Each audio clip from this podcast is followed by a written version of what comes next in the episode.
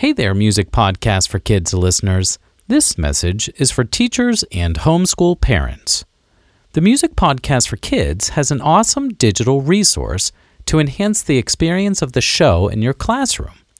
Easily download 10 of our popular shows in audio and video form, digital and printable listening guides, sing along songs in video and audio form, percussion parts, lyric and lead sheets. And most importantly, completed lesson plans from our nationally certified teacher, Mr. Fite. Our resource is great for virtual and in person teaching for homeschool, substitute, and classroom teachers. Find the resources on our website, themusicpodcastforkids.com. We hope you enjoy the show. Music begin in three, two, one.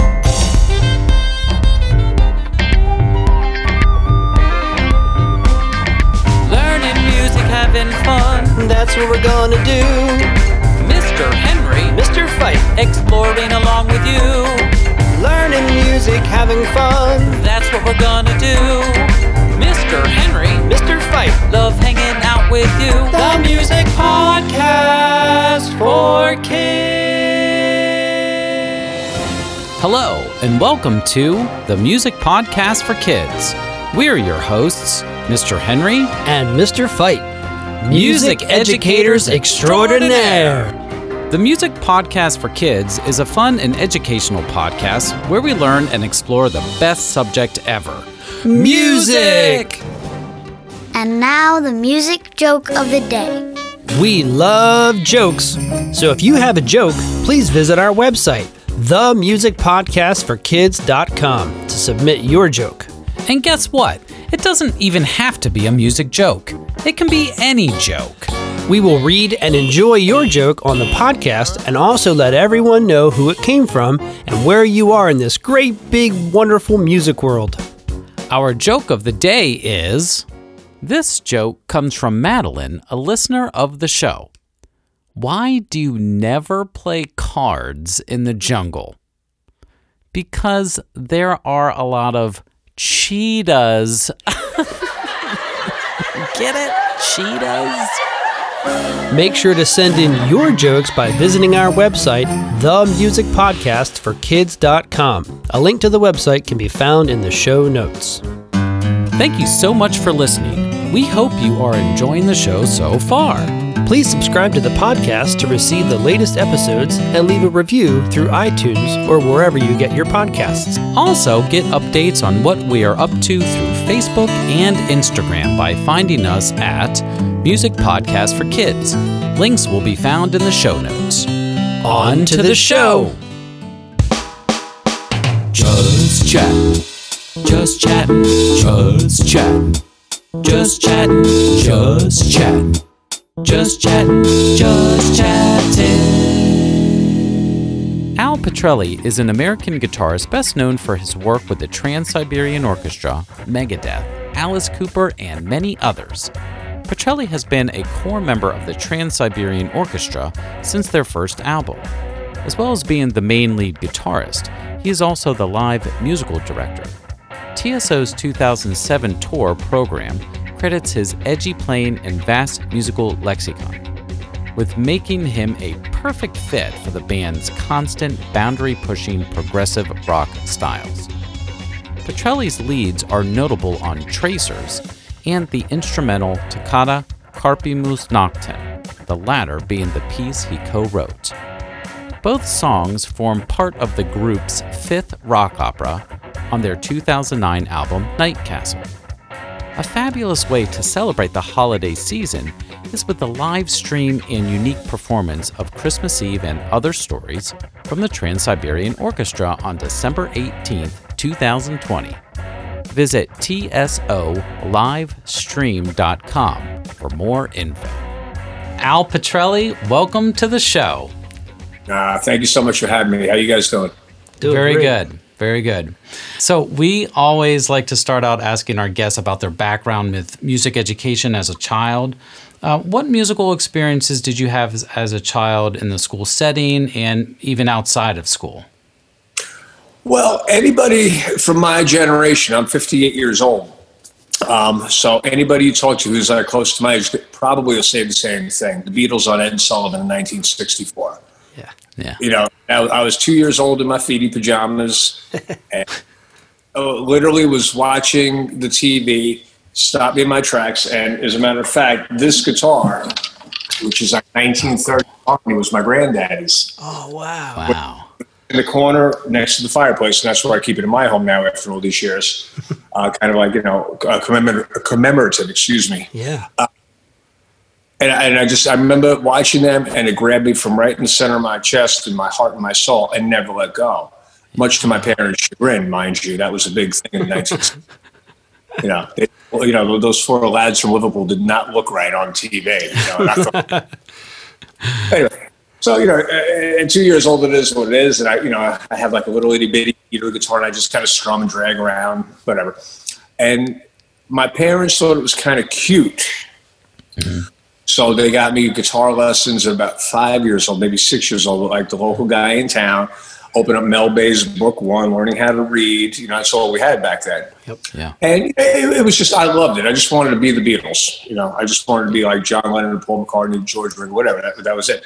But then a little bit older, going through the public school system in New York, in the third grade, everybody got an instrument. So they handed me a trumpet. Okay. Uh, You know, so I was in the wind ensemble, the orchestra, the marching band, you name it. You know, and, and and what I didn't realize, I mean, I didn't think the trumpet was nearly as cool as the guitar. But you know, you just did it, and then that's what you did. I was too small to play football, so it was much safer with the bugle. but unbeknownst to me at the time, I was learning how to read really, really well.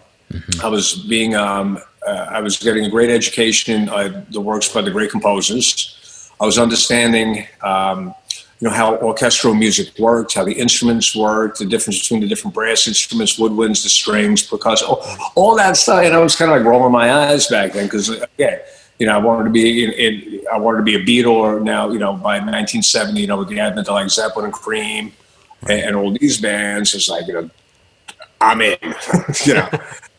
But um, in retrospect, it was probably one of the most important things ever to be part of the public school system in the music departments because it was basically getting me ready for this job that I had no idea that I didn't see on the horizon that was going to be all encompassing as a musician, not only as a player, you know, being a musical director. I had to have uh, kind of a deep knowledge of all instruments and understanding scores and instrumentation and voicings and all that. And I didn't realize that I knew a lot of it already from just going to school, you know. Yeah. Right. Yeah. And you mentioned the Beatles uh, and some other bands. Your inspirations growing up. How how broad uh, were your inspirations in terms of styles and uh, artists? Maybe in your high school Pretty- high school years. Yeah, it was pretty broad because, again, you know, going back to that era, there was only AM radio in the 60s. Okay. So on WC, uh, WABC AM, it was only top 40 radio. And at that point, it like whatever was being played, we listened to. So you had the Beatles, the Beach Boys, let's say the Stones. Motown was huge. Okay. You had show tunes, you know, anything like West Side Story, uh, South Pacific, whatever, you know, musicals that were popular. Well, those songs were onto the radio also. Barbra Streisand, Frank Sinatra, everything that was being played, I just listened to. Because the only two genres of music that I was aware of and still am aware of is good music and bad music. nice. You know, everything else, whatever. But now in the 70s, with the advent of AOR radio, then that was a whole different thing. Now we were being introduced to bands that weren't playing quote unquote top 40 three minute pop songs. Not this, and I love, you know, like I said, you know, my wife and I last night we watched a documentary on like Gladys Knight and the Four Tops and all, you know, Berry Gordy and the whole Motown thing. That's the soundtrack to my childhood. But when you click the radio to FM, and all of a sudden you were listening to Chicago's Transit Authority, you listen to Blood, Sweat, and Tear. First time I heard the Allman Brothers stop me dead in my tracks. Yeah. You know, and then like, then we started exploring like when jazz was crossing over into rock, and you had the, the, the days of like the early fusion pioneers. You know, when you had Chick Corea, Herbie Hancock after he left uh, Miles Davis's band, uh, Al Di Meola, John McLaughlin. You know, it was just like this is getting crazy. You know, yes, ELP, Pink Floyd. Like, Right. So the early seventies was like the Wild West on radio, and I was I fell in love with all of it. Yeah, that's cool. Yeah, that's neat. And so you were you were mentioning like in high school, Um, you were playing the trumpet and, and band and all of that. And then, what did you go to school for music after that, or how did that in college or? Um, yeah, I, I, I kind of did. Well, either you do or you didn't. So yes, the answer would be yes, I did. but I, I didn't enjoy it as much. I went to uh, Nassau Community College on Long Island. Mm-hmm. And it was kind of like one of those non-committal things. Like community college meant that I woke up at my mother's house, drove to school, fell asleep in the parking lot half the time. you know, because I was playing in bar bands and staying up like late at night. You know, like the club scene in New York back then was mm-hmm. on a different level. You know, um, so I, I didn't really benefit too much from it. But I had been studying privately with a bunch of different guitar players back then, and Okay. I ended up being a music nerd. Like I fell in love with the mathematics of music, you know, the theories, all the concepts behind it. So I did a lot of homework on my own, even going back to like, you know, like late junior high, right through high school. There was some really great theory teachers, uh, ear training, sight singing, solfege, all that stuff. Yeah. Which um, I didn't realize that it was going to be that important, but I knew I just didn't do it. It was either geometry or sight singing. I was going to go with sight singing. Right. But I did end up. Um, I got a little tired of kicking around the bars. It felt like a dead end um, scene for a while. So I went to Berklee College of Music up in Boston, and I ended up staying there for about two and a half semesters. And I wasn't thrilled with the curriculum um, because I had kind of I knew most of the stuff already. Right. But what I fell in love with was the fact that I kind of gravitated towards a place where musicians from all over the world also ended up. So, I mean, back then, it's about 1982, I think, I met uh, a couple people in particular, uh, a keyboard player buddy of mine, Derek Sherinian, uh, who ended up going on. He played with me with Alice Cooper. He was, uh, was in the band Dream Theater. So I had an Yeah. uh, the our little college band was a dude named Will Calhoun who started the band Living Colour. Wow. You know, so you're talking about Derek came from Santa Cruz, California. I came from Long Island. Will grew up in the Bronx. Uh, you know, there was a Japanese guitar player from, all the way from Tokyo. So you talk about people from literally all over the planet. Sure. You know, and now we're all exchanging ideas. Like this one would be talking about like you know Billy Cobham Spectrum. I'd be talking about you know the Lynyrd Skynyrd live album. Uh, somebody would be you know like working on Jan Hammer pieces. It's like just as global as the um, the student body was, as was the music. You know, I think one of the Marsalis kids, like the trombone player, I forgot his name, but the younger brother, he was in our, our as well. So everywhere you look, man, it was just incredibly talented players, and that really caused me to up my game because now I'm not just the hot shot in my little hometown on Long Island. Now, I think 1,200 guitar players enrolled in the first semester up at Berklee that year. Oh, Wow. By the second semester, I think it was down to 200 were left. Everybody else just said, uh-uh, I'm out here. Yeah. So I was like, "Ah, this this competition, this competitive uh, environment, this is really really enjoyable, and I'm uh, really having a great time, and get it, getting better and realizing how bad I really was simultaneously. Wow. Now you've been in a number of uh, pretty famous bands. You mentioned uh, Alice Cooper, and um, so what are some of those bands, and maybe what are some of the highlights of your career so far? I bet there's a I bet there's a bunch, but give us a few highlights. Well, I, I mean, to be honest with you, playing guitar for a living is the highlight, not only of my career, but probably you know a big highlight of my life because I dreamed about this since I was a baby. Yeah. you know, and given the opportunity to put a Les Paul around my neck and not only perform but be involved in you know in the creation of music and the performance of music. Um, uh, again, being a musical director for about 30 years now, you know, to like you know kind of organize stuff, uh, come up with the arrangements, uh, to rehearse a band, to really tighten it up, you know, to represent the artist that I'm working for, albeit Alice or with the Trans Siberian Orchestra or everybody in between. My job is always take their music and make sure it's represented to the best possible standard. You know, so that's always been a challenge, and, and I've always enjoyed, you know, rising to that challenge. I mean, listen, on personal notes, like I remember the first time I played with Cooper uh, in London at Wembley Arena, and I looked out in the audience, and Jimmy Page was in the front row. Oh man. And so I'm down at Jimmy Page, looking back up at me standing next to Alice Cooper. It's like, this is the coolest thing ever. Yeah. That's Uh, amazing. with the Trans Siberian Orchestra. I mean, Joe Walsh uh, sat in with us one night. Um, and I remember, uh, like, as a kid, learning all the early James Gang music, you know? So, you know, me and my buddy, we'd be learning like Funk 49, Walk Away, you know, whatever, Joe Walsh, Rocky Mountain Way, all that stuff. And then now I'm sitting in uh, my dressing room with Joe Walsh teaching him my guitar parts because he's going to play one of our songs. And I couldn't, you know, be ear to ear grinning. And he's like, what's so fun? And I'm like, dude, 45 years ago, I was trying to figure out the guitar solo of Funk 49. And here I am teaching you one of my parts. Right. And he, and he goes, that's how it works, you know? Yeah. Uh, my got me tickets a couple years, about four years ago, to go see Gregg Allman, and uh, we got to meet backstage. And I told him what a huge influence he'd been on me my entire life, and he said that he loved the work that I'd done. You know, so to hear that from like you know my biggest Yeah. idol, the, these are the musical highlights that I just kind of look back and go, it's worth the amount of work you put in to get somewhere, just for those moments. You know, That's money. got to feel good. Say again. That's got to feel good. Well, it does. Like you know, like money and possessions and material things. You know, they come and they go. It is what it is. But you know, the moments that I've shared with some of my heroes, like to be on stage with Paul Rodgers, you know, and to become friends with him. I have um, downstairs in like my little guitar room. I got a letter uh, that was written by Gary Rossington a couple years ago. You know, just saying what a huge fan of of mine he was. Whereas I grew up listening to Lynyrd Skynyrd. I mean, since I'm like 12 years old. You know, so to, to kind of get um, that pat on the back from that generation and the men and the women that I looked up to and held in such high regard. I mean, you know, I just I just would listen to their records literally 12, 13, 14 hours a day. And just, you know, to one day for them to turn around and say, well, they enjoy what I do now. That that's those are the things that I will take with me professionally for the rest of my life. yeah. Yeah. It's amazing. Cool. And it makes the work because, you know, to put 10,000 hours into something to be good at with no guarantee that you're ever going to accomplish anything, you know, and all you're doing is you're self motivating and being self disciplined to say, I just want this because I love it so much. Whether I can ever make a living or not, I don't know. But I got to try. I got to work as hard as I can to be as good as I can possibly be. And then when you finally start to, to realize some of the accolades, and again, like the ones I talked about, the, the money and the other things don't really matter as much as, again, for somebody like a Steve Vai to look at me and go, dude, you're killing it. Yeah. Oh, wow. Yeah. Wow. Yes. Yeah. Exactly. You know? Yeah. That, That's I'm okay with that, you know?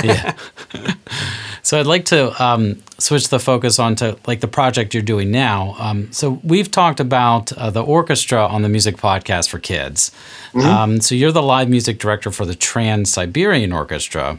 So we're curious how the name was chosen and how does it compare to like a symphony orchestra that that we've discussed on the show.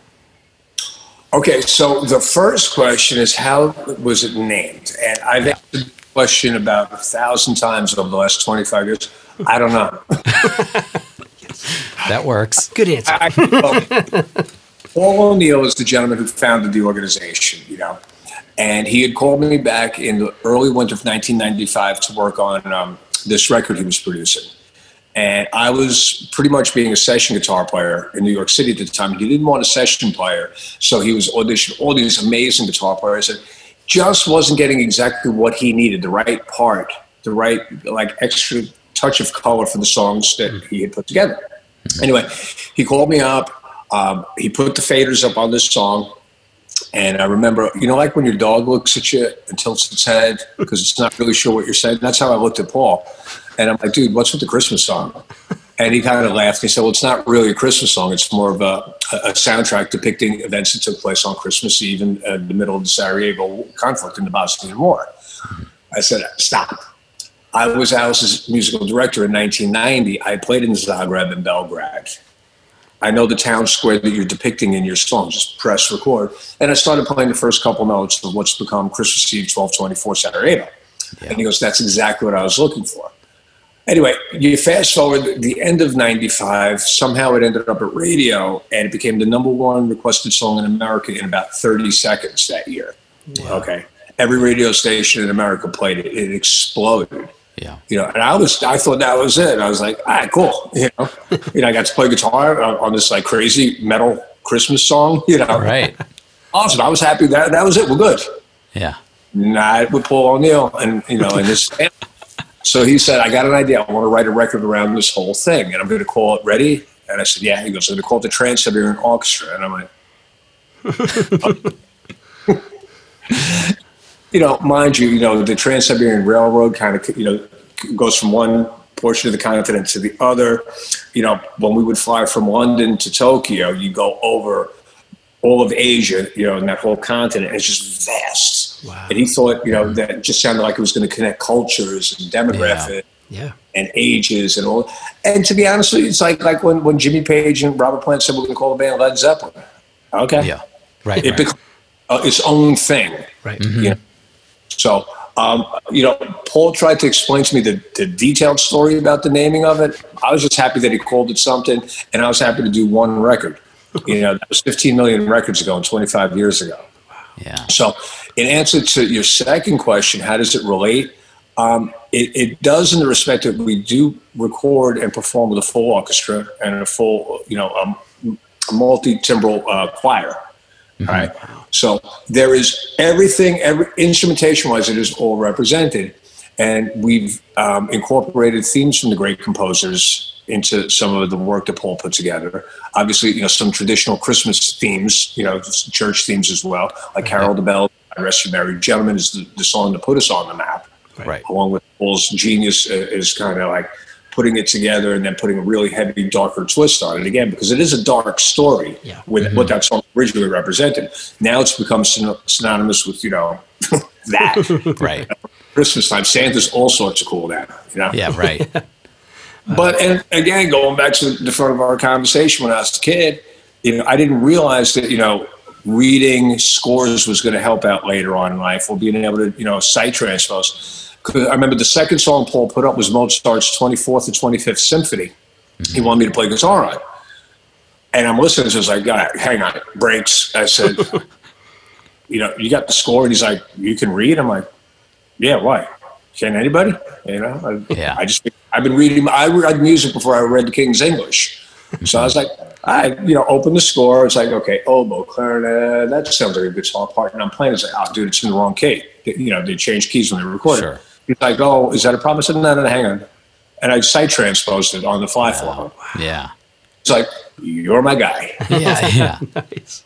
you know and, and i think that so i- i- if you think about everything we talked about so far it, uh, completely from like you know across the board diversity listening to music growing up because of what i was exposed to radio wise and being part of the public school system and being thrown into the wind ensembles and the orchestras and the choirs and all that stuff i just this was part of my dna Right. so it wasn't stretch me i didn't know that, you know 50 years ago that i'm going to be sitting in the control room you know, in front of a huge SSL board, playing like a Beethoven or Tchaikovsky or, or a Grieg piece. I just knew that, all right, I'm going to sit down with the guitar. But I also I could read and um, um, interpret the horn parts, the the, the string parts, the, the woodwind parts, and do it fairly authentically because I've been so ensconced in that my whole childhood. Right. Yeah. Wow. Exactly. That That's is- awesome. great.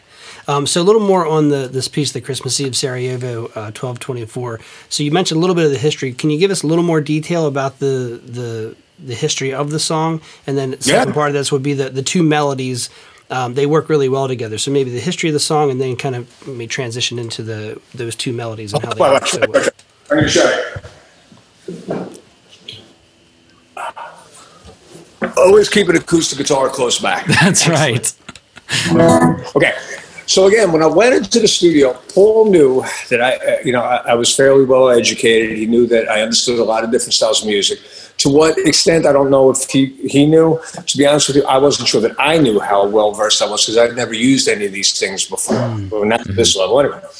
So as Paul was telling me the story, the history behind the song is, and, and this is historically accurate, is that back in whenever the war was, uh, there was a classical cellist who would take his cello down to the town square and play, you know, uh, uh, Bach pieces, uh, Beethoven, Chopin, whatever it was, in protest of these bombing raids. Oh wow!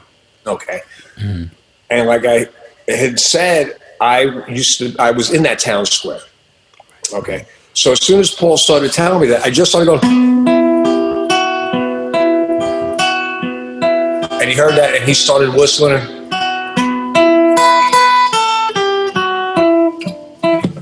And I kind of looked, I was like, that's kind of awesome. Yeah. You know?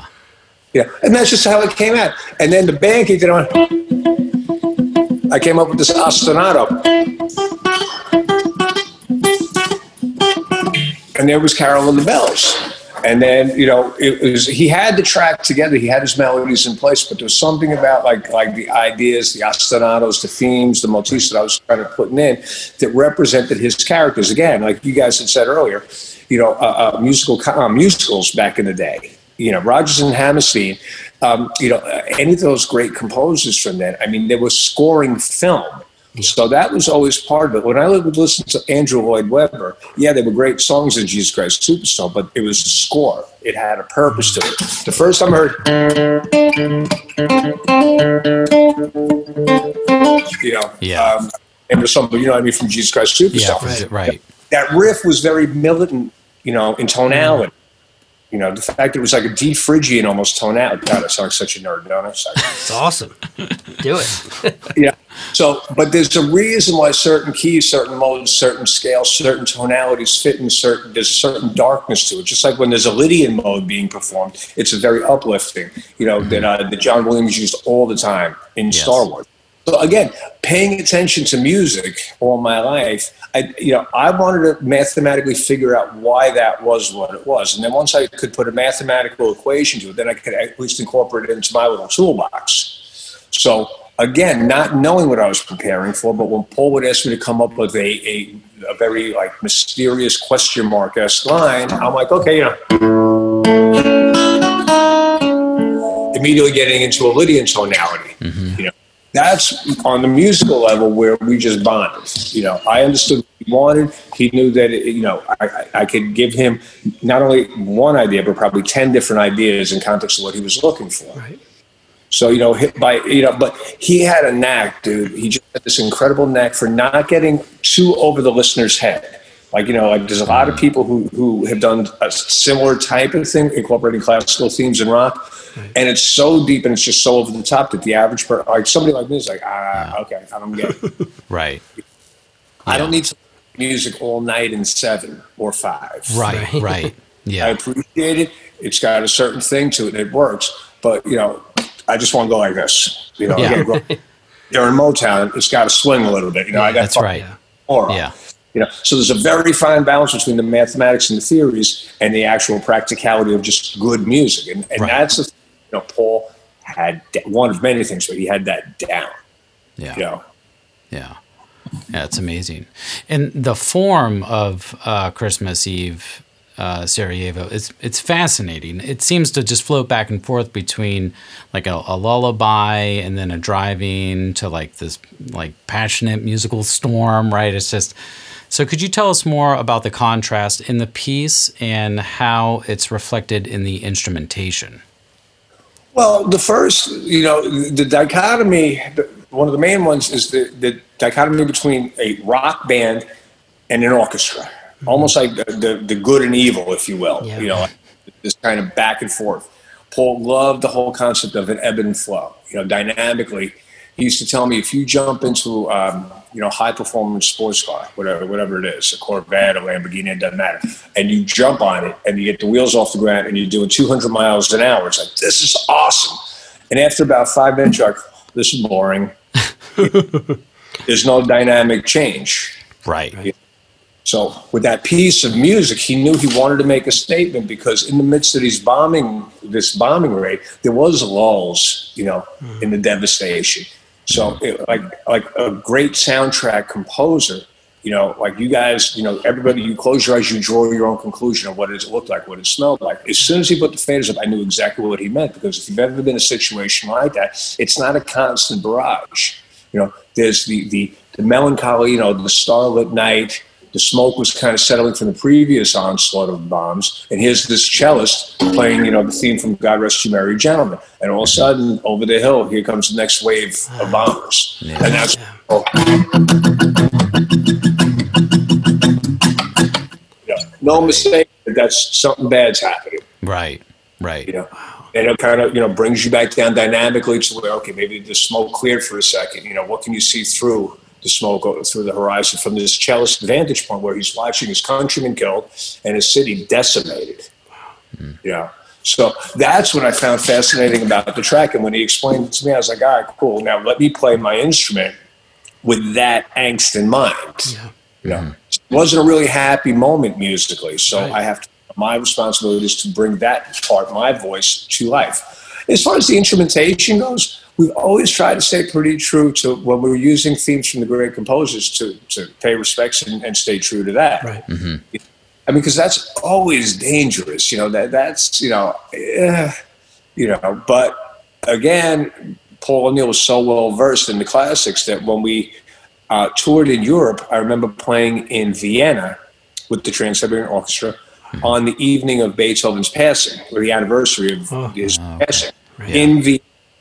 Wow. Whoa. You know, this is going to go one or two ways real quick. Right. Prepare. and uh, a standing ovation like I'd never seen at the end. Oh wow. That's awesome. Those- you know, because you you know people want to hear those themes, you know, interpreted and brought into yet another story, another you know, breathe new life into these amazing pieces of music. And the Europeans, they don't play; they take that stuff serious. Yeah. Yeah.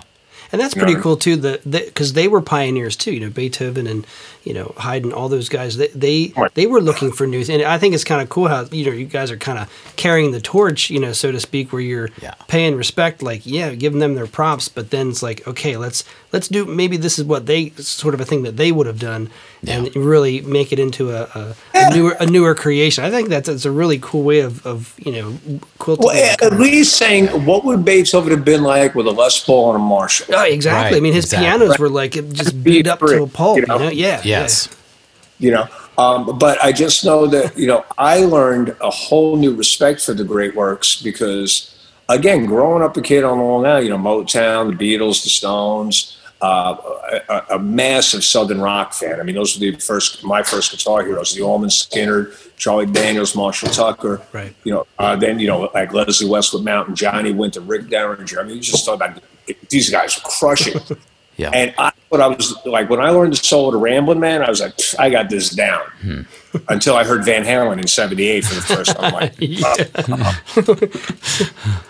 and then you know, digging into the TSO, um, working on these records, digging in with Paul, like that, um, deciphering some of Beethoven's symphonies, like, and again, going back to the mathematical Yep. modal theory nerd that I am, I was like, this is deep on a whole different level. Yeah. yeah. I just like I, you know, I wouldn't have known the this harmony, the, these reharmonizations, like the cadences, just the way that the harm and it it fits seamlessly, you know, and the melodies will per. I mean, it just blew my mind, you know. Wow. Um, so I, I I learned a lot by doing these last bunch of records with the band. I mean, I, for 25 years, every time I sit down and Paul would throw another idea, I'm like, oh no, not Beethoven again. Dude, can't can't we just like play Melissa or Jessica? Yeah, right, right. Oh wow. The tonic scale for once, please, guy. But nope. Pushing the envelope made me a better player, made me a much better musician, made me a, a, a pretty good band leader because now Yeah. I understand, you know, the mechanics of, of those works too. And I'm like, Right. wow, incredible. Is.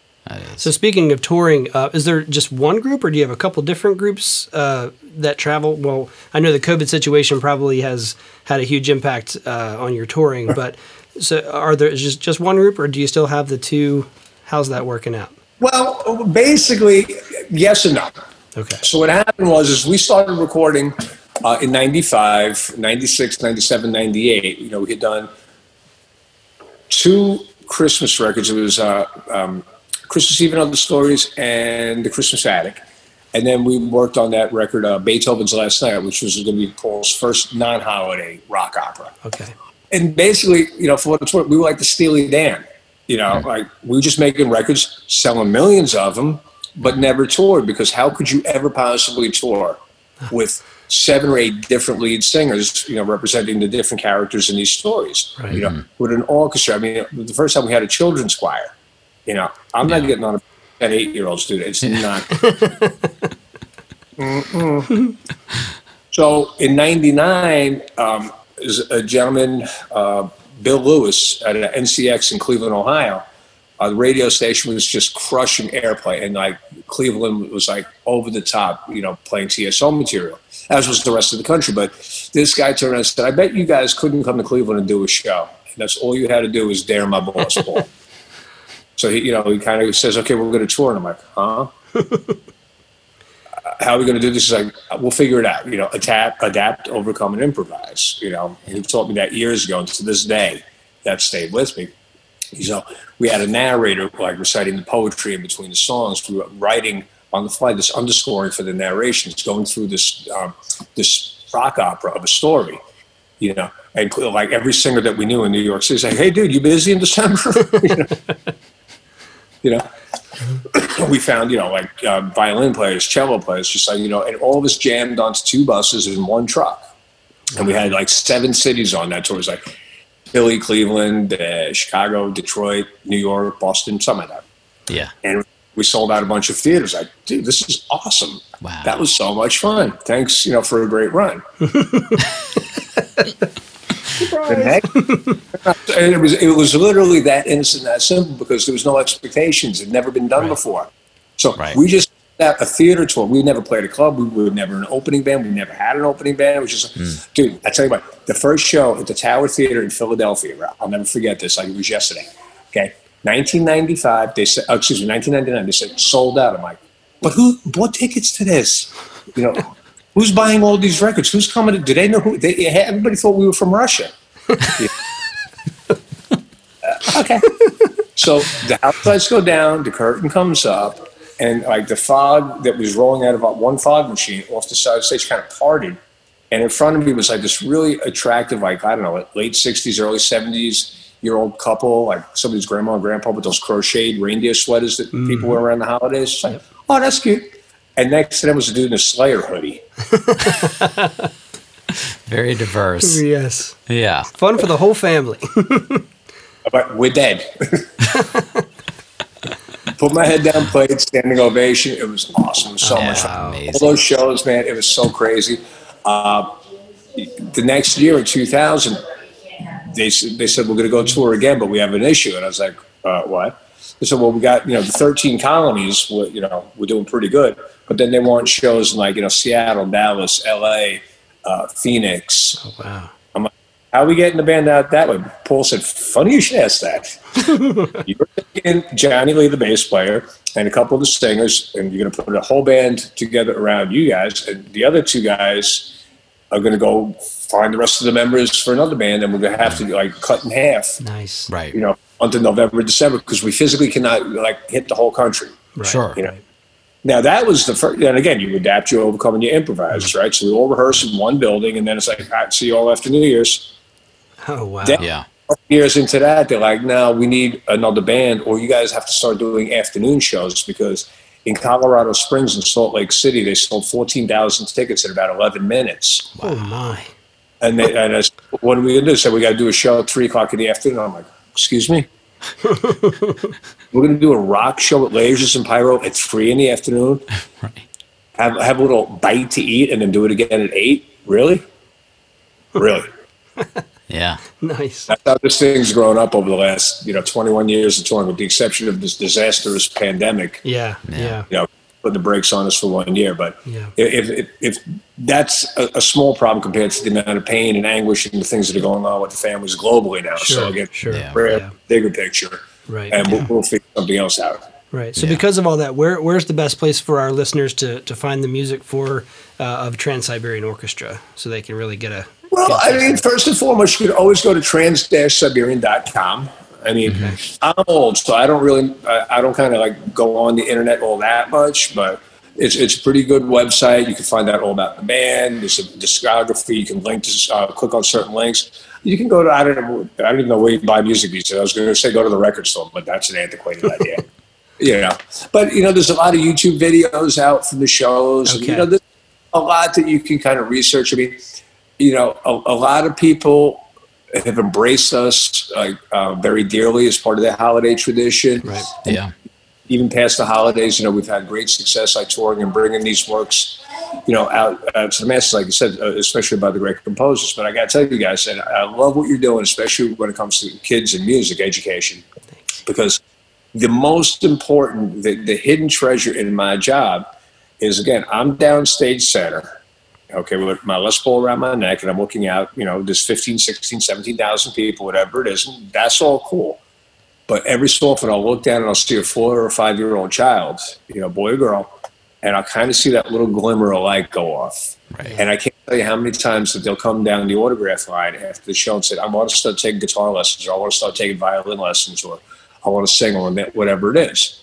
And that to me is, is the greatest gift of them all because maybe it nudged some, some, you know, young kid just in a different trajectory enough to at least give them the opportunity to put this thing on their lap as opposed to a laptop or a phone, you know? Yeah. Yep. Right. And then every so often, I'd say three or four times in the last 25 years, one of those children that came down the line 12 years later ends up auditioning for the band. Whoa, wow. that's amazing. Actually, hired a couple of them over the years to where I remember distinctly 10 years old, this, this young kid, Andrew Goimer.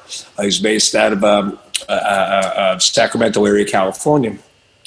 You know, got me on the autograph line, asked me to sign his guitar, and he goes, "One day I want to be in a band with you." I'm like, "Hey, dude, just practice," you know. And he found me on Facebook, and he'd send me like, you know, messages, and I, I'll talk. I don't. That's fine. He, he just, well, he's in the backup band now, you know, and he's like 24 years old. He just worked and worked and worked. And so to me, to influence another generation of children, to expose them to Beethoven and Chopin and Grieg and Liszt and uh, just like things that they normally wouldn't listen to. Or maybe Motown, or maybe acoustic works, or maybe just the fact that they were like watching a rock opera. Maybe, hey, Paul O'Neill's work is just handed another generation. Check this out. Yeah. Right. Know? And for me, like my daughters, my, my older sons kind of grew up with the band. My daughters, they don't know anything different, you know? Mm-hmm. So Olivia, who's nine years old, has been coming to see the show since she's three years old. You know, she's singing, she's dancing, she, you know, she's got her own little pink Stratocaster now. My little daughter Layla just thinks you do. You go to concerts, you have a laminate, you go to catering, and you watch every night. You know, so my children is one thing, but to look out in the audience and see three or four generations of family members sitting together, and younger ones are saying, "Hey, Grandpa, can I have a guitar?" Yeah. Don't you, That's a true blessing in my job. Yeah, that's awesome.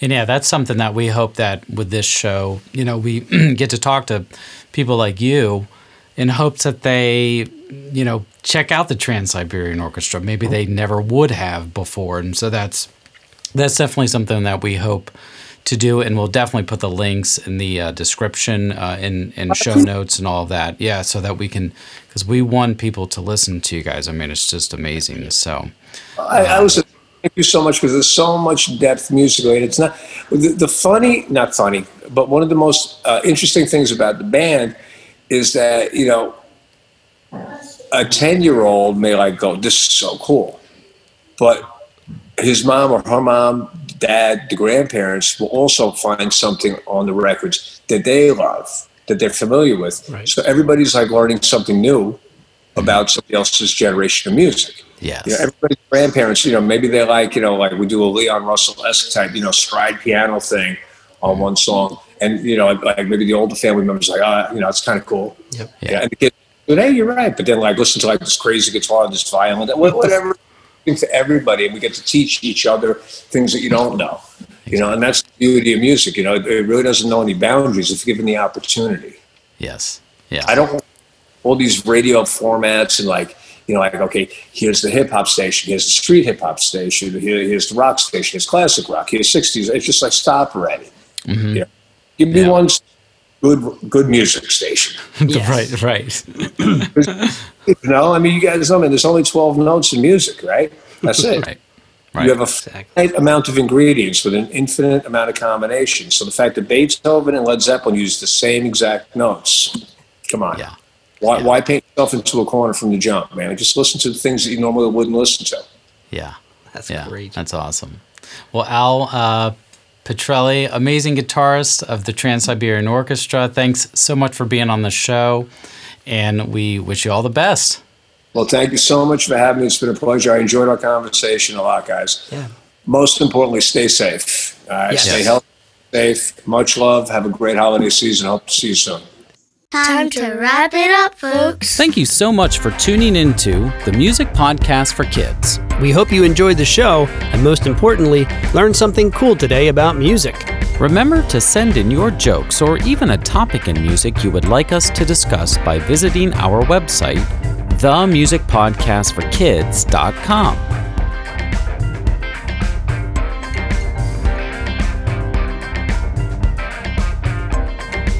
If you are interested in awesome educational and fun songs for your kids to listen and sing along with, please visit brucefite.com. Music is available to download with iTunes, CD Baby, and Facebook, and most streaming platforms like Spotify and Amazon Radio.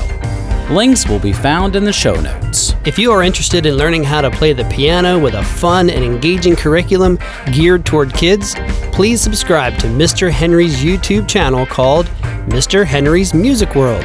Links will be found in the show notes. Please visit iTunes to leave a review of the podcast and also share the podcast with friends, relatives, aliens, whoever. Again, we thank you so much for tuning in.